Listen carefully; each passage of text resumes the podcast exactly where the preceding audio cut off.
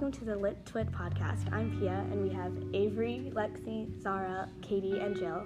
And today we're talking about prominent themes that parallel in Frankenstein and Rime of the Ancient Mariner. And throughout the show, we'll be getting live tweets. Okay, uh, talking about romanticism and religion in the concept, in the scope of a father figure, how has parenthood affected the major characters in Frankenstein? Well, first off, I think like foremost it affects Frank or the monster that Frankenstein creates the most because the monster is created by this human being and he's not nurtured right? And that's why he goes on that's why he like goes along and he um, does all these things that aren't humanly right but he could have been taught a different way. Yeah going back to that like nurture aspect is kind of like he assumed the role by basically making man and not even giving the tools to have that man survive kind of kind of went back on the entire purpose of making something and not actually caring for it later on. So what do you guys think of like the parallel that exists between like the abandonment that victor um, imposes upon the monster by kind of just leaving him there and he's like okay i'm not going to show you how to deal with the real life world. Versus like do you think there's a parallel between that and like the fall and how humanity felt maybe abandoned by god when he like dispelled them from paradise and garden of eden? I think both situations we have a creator who basically created something that had the ability to feel emotions and be unpredictable and have free will. And that's scary for a creator because you lose control. If with freedom, you lose control. And Victor is scared that this ginormous monster that he created is suddenly unpredictable and he can't control anymore. So I think that parallels not necessarily God. God isn't scared of humanity, but humanity can do some pretty horrible things. And I feel like that's another aspect of isolation, which is parallel to Frankenstein. I think another way how it can kind of parallel to religion in modern day. Um, Victor completely abandons his monster and is actually repulsed by him. But um, we're t- taught in the doctrine that God never abandons us, He's always with us, and He made us all perfect in His eyes, so He would never find us disgusting. Yeah, but I mean, that's just kind of what the human fault of Victor is because he's not an actual God. He's just a human person. So he's a human creating this n- another being, which mm-hmm. I guess goes into another question is if it's right or wrong. I guess he wasn't really ready for that burden, I guess, because, like you guys said, he kind of leaves the creature to educate itself through experience, which is kind of what God did in that parallel. But he was just trying to fulfill his um, desires for science. So I guess it wasn't wrong, but it was a, a good yeah. thing, I guess. You can't really just because you can do something doesn't mean that you should yeah. in this case. What do you guys think about like the parent relationship between maybe like Victor and his father, what Alfonso, right? Yeah. Yeah, like do you think there's any like juxtaposition between that or like do you think any of his father figure carried into his like treatment of the monster? I mean, Alphonse seemed to be a good father overall to Victor. Like when he was in trouble, he'd come and get him, and he'd like send letters to him all the time. So he definitely had that more nurture aspect rather than what um, Frankenstein gave to his monster. And I think that might have turned out why, like that may have been the reason why that Frankenstein turned out to be this more wholesome person going on like an going on to find something that he's passionate about and learning what he wants to do. And then he creates this monster who didn't have that type of nurture aspect who goes on to do more terrible things per se. The monster lacks all typical aspects of like a family. He's not natural. He wasn't nurtured. He basically lacks a father as victor abandons him. He doesn't have any filial connections to the world and he has like in response he has no like consequences basically that he has to follow. I wonder why throughout the novel the monster always went back to like I feel like he had a good heart in whatever he was doing. He was genuinely trying to learn the language, observe and just like stay behind. And I wonder where he obtained that character like that personality trait when he was created from bare like nothing and but still made those traits into his like daily life. So I wonder where those like came from. You're talking about the monsters. Yeah. I think I think it was mainly like from observance of the real world, like when he was in the Yeah. cottage with Felix and all of those people, and he learned the English language, and he just observed humanity from like a second person perspective. But to me, do you think that in modern days, like if a child grows up and is abandoned by their parents, is it their fault that they like grow up without like maybe some issues in morality? You know what I'm saying? because like for Victor, like mainly the most controversial part of this book, I think, is like whose fault is it? You know what I mean? Is it the creator who abandoned him and didn't give him the morality like lessons that he needed, or is it the monster? Because the monster seemed to me intelligent enough to like recognize what he was doing was wrong. Yeah. Yeah. Have you guys ever heard of feral children? Wait, I yeah. Feral child Genie. Yeah. She was literally abandoned. Like her father abandoned her, like locked her in her basement, and for her whole life until she was like 15 or 16, she had no human interaction except to be beaten and like so she when she came like out of isolation when like child protective services like rescued her or whatever, she could not interact. She could barely do human things. She reverted back to like a primate state because she had no human interaction. Like she didn't know how to interact with people, and she ended up like going to a psychiatric hospital and dying. She was there for like 50 or 60 years, and they just did case studies on her for those years because it was such an isolated example of lack of human connection. So Yeah. I feel like that Frankenstein's monster kind of Yeah. Parallels of Yeah. that Yeah. story.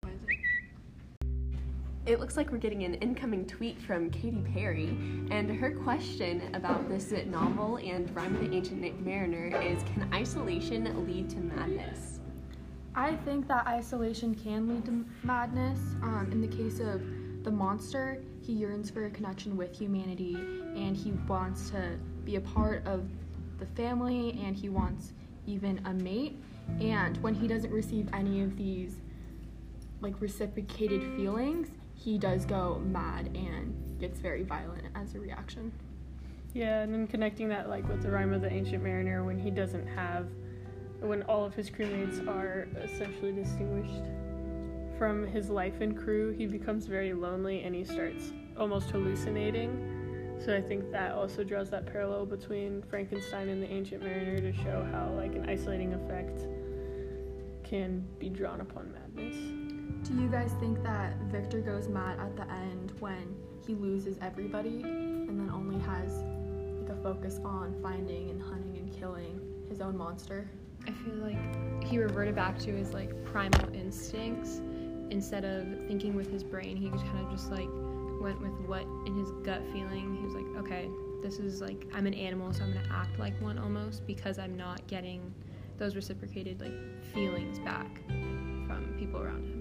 Exactly, and like the rest of the people around him, like the people on the boat that were watching Victor, they all were interested by him, but they also thought that he was pretty mad. And only Robert Walton even said that he was like, I don't understand, or I don't know exactly why I believed his story because it did sound so crazy, but he believed him anyways.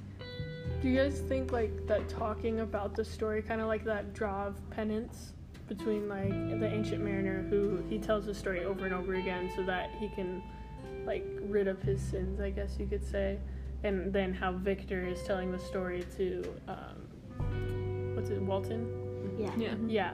So like, do you think that in doing so he becomes more focused? Like, because it almost seems like as he's going along he becomes more mad as he speaks about it. But like to me, it might be more focused about what he truly intended by the monster. I think it helps because if he's telling the story, he's acknowledging what he did, and there's no other way for him to kind of cope with it. And he also feels guilty about it. So I feel like talking to other people about it helps him go through it, I guess. Mm-hmm. Yeah, he gets out of his own head and his own mission about finding him, and by talking to someone out loud, it almost like, in a way, it almost like manifests the idea that someone, like this creature is out there and he needs to go find him. So I guess it does intensify it, but also at the same time, it doesn't make it as crazy sounding in his brain because he is telling someone. Like justification. Yeah. Yeah. I think that's kind of interesting that you guys find it that it's supposed to be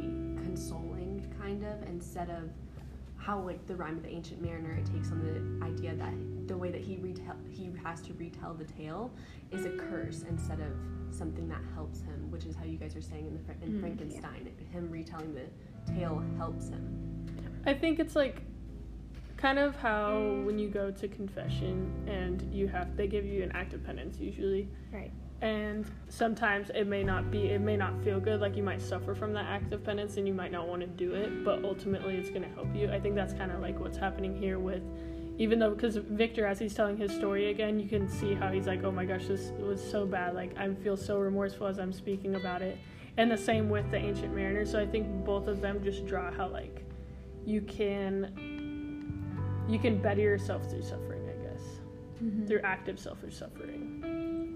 Definitely, and they're both kind of raising awareness um, through their stories to other people, and kind of it's like a foreboding tale that this is what I did and this is what happened. Yeah, I definitely. regret it.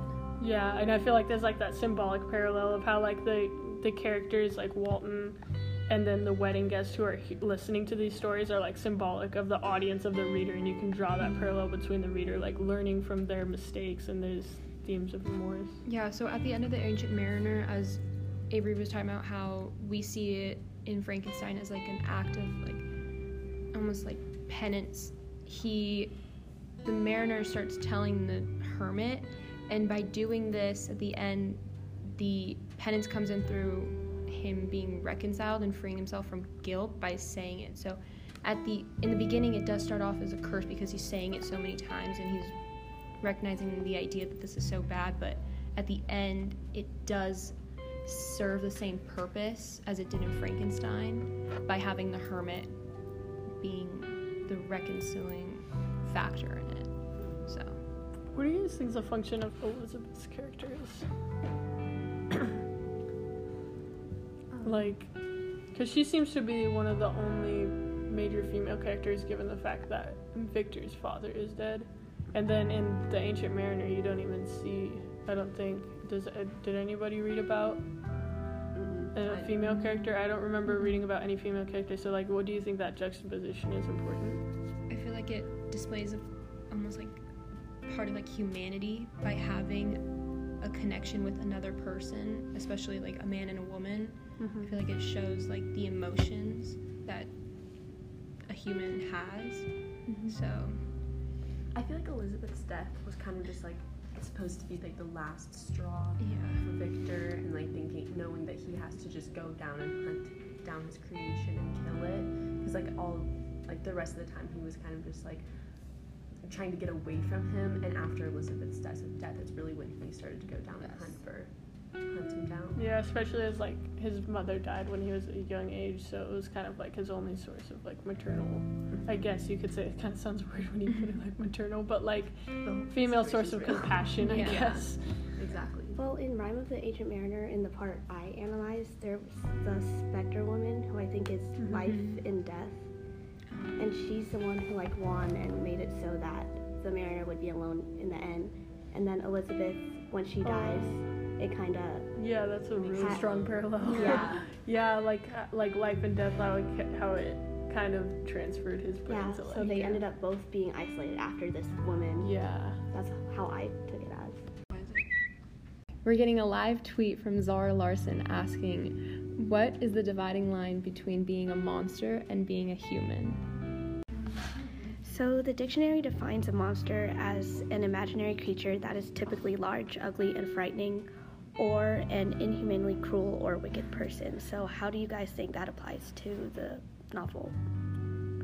I think it establishes a stronger parallel between uh, Victor and the monster because, as a definition of the monster, it doesn't have to be inhuman. You know what I mean? Like it can still be a human, but with bad qualities, or not necessarily bad, but wicked. intentions. And so I don't know, I think that Victor Victor and the monster go through this like path where they're both on the way to I don't know what would you call it? Like their ultimate goal of being human companionship right? They're both seeking for like Victor's trying to be with Elizabeth and then the Right. monster's trying to be mm-hmm. with his female counterpart. Yeah. Mm-hmm. I feel like the monster does show some human qualities, but throughout the novel we see his monster side come out in his wicked actions.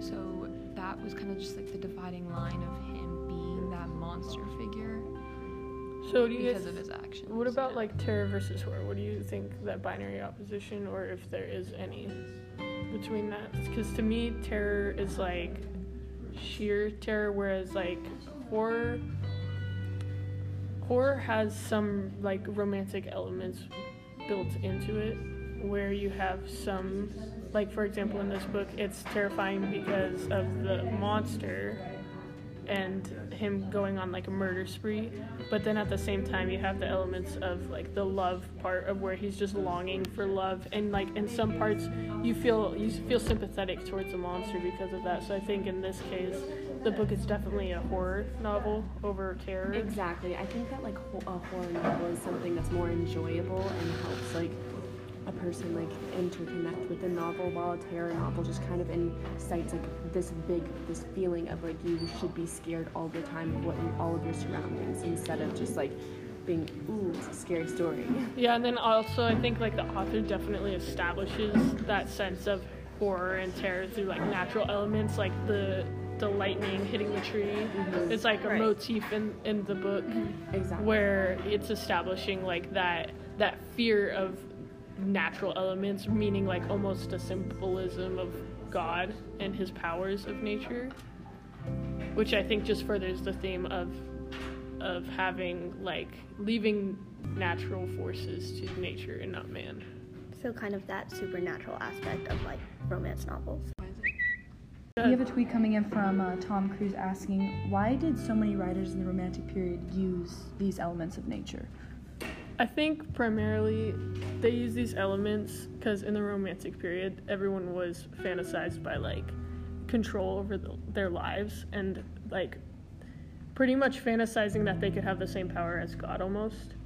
So in the Ancient Mariner, you see the albatross as like symbolic of that, kind of like the tree and the lightning hitting the tree as a symbolic meaning of don't mess with nature like nature is meant to be left alone and humanity is not meant to have the powers that like the divine have Yeah, we see that a lot in Frankenstein with Victor playing God throughout the whole of the book. And it connects back to the tale of Prometheus, which is when um, this god stole fire for humanity and basically took power away from the gods and gave it to something that shouldn't have had that power. And we see this skewed sense of, I guess, essentially power throughout both the novels as nature has always had divine power then you see man trying to overcome it which doesn't always work out mm-hmm. another way that we see romanticism connected with nature is how when victor is trying to escape um, his monster he takes a massive hike to a mount to even try have that semblance of isolation or escaping his demons essentially, essentially but the monster overcomes these natural barriers and still finds him no matter where he goes. And it continues when um, we see um, the ancient mariner. He's basically an outcast. Nature killed all of his other crewmates and he's the only one last, le- left alive. And he's left to tell the tale basically warning about the power of nature. Mm-hmm. And his isolation is an example of how powerful nature can be over humanity. Yeah. Yeah, and God created all of these factors, and that just shows that they're kind of all equal, and He's above it all. yeah and with the isolation i think another important thing is like the setting of the north pole and on a ship because like symbolically like a ship is in the midst of a giant ocean and it's kind of representative of isolation like you were saying so i think it's important that both of these happened on it because I think it's kind of trying to convey how, in order to realize that you're below what you believe, you know what I mean, Mhm. below nature, you have to realize that you're like, you're nothing without it, essentially. Yeah. And plus, like a ship can be seen as like connecting things. Like when the sea, like when you're sailing, Mhm. you're not really. It's kind of like international waters. Like, Yeah. and we see the um, kind of the lawless nature of like the sea and ships and water, and how man is trying to conquer over these seas. But it just goes to prove that nature is so much more powerful than man, as like demonstrated by romanticism as a whole. What is the juxtaposition between creating the life that we see in Frankenstein and the destruction of life that we see in the Rime of the Ancient Mariner? Well, well, in Frankenstein, we see that Victor is creating life through creating his monster. In The Rime of the Ancient Mariner, he's actually taking that life away from the albatross. So I think it's creating that like binary binary opposition that is essentially conveying that neither is acceptable to be tampered with in nature, and that it's not the right of man to to deal with those forces. That's kind of bring up the fact that what right does humanity have to be the creator or destroyer of life? But we've taken on such a destructive role that because we can't create life as of yet, but we can destroy it as much as we can,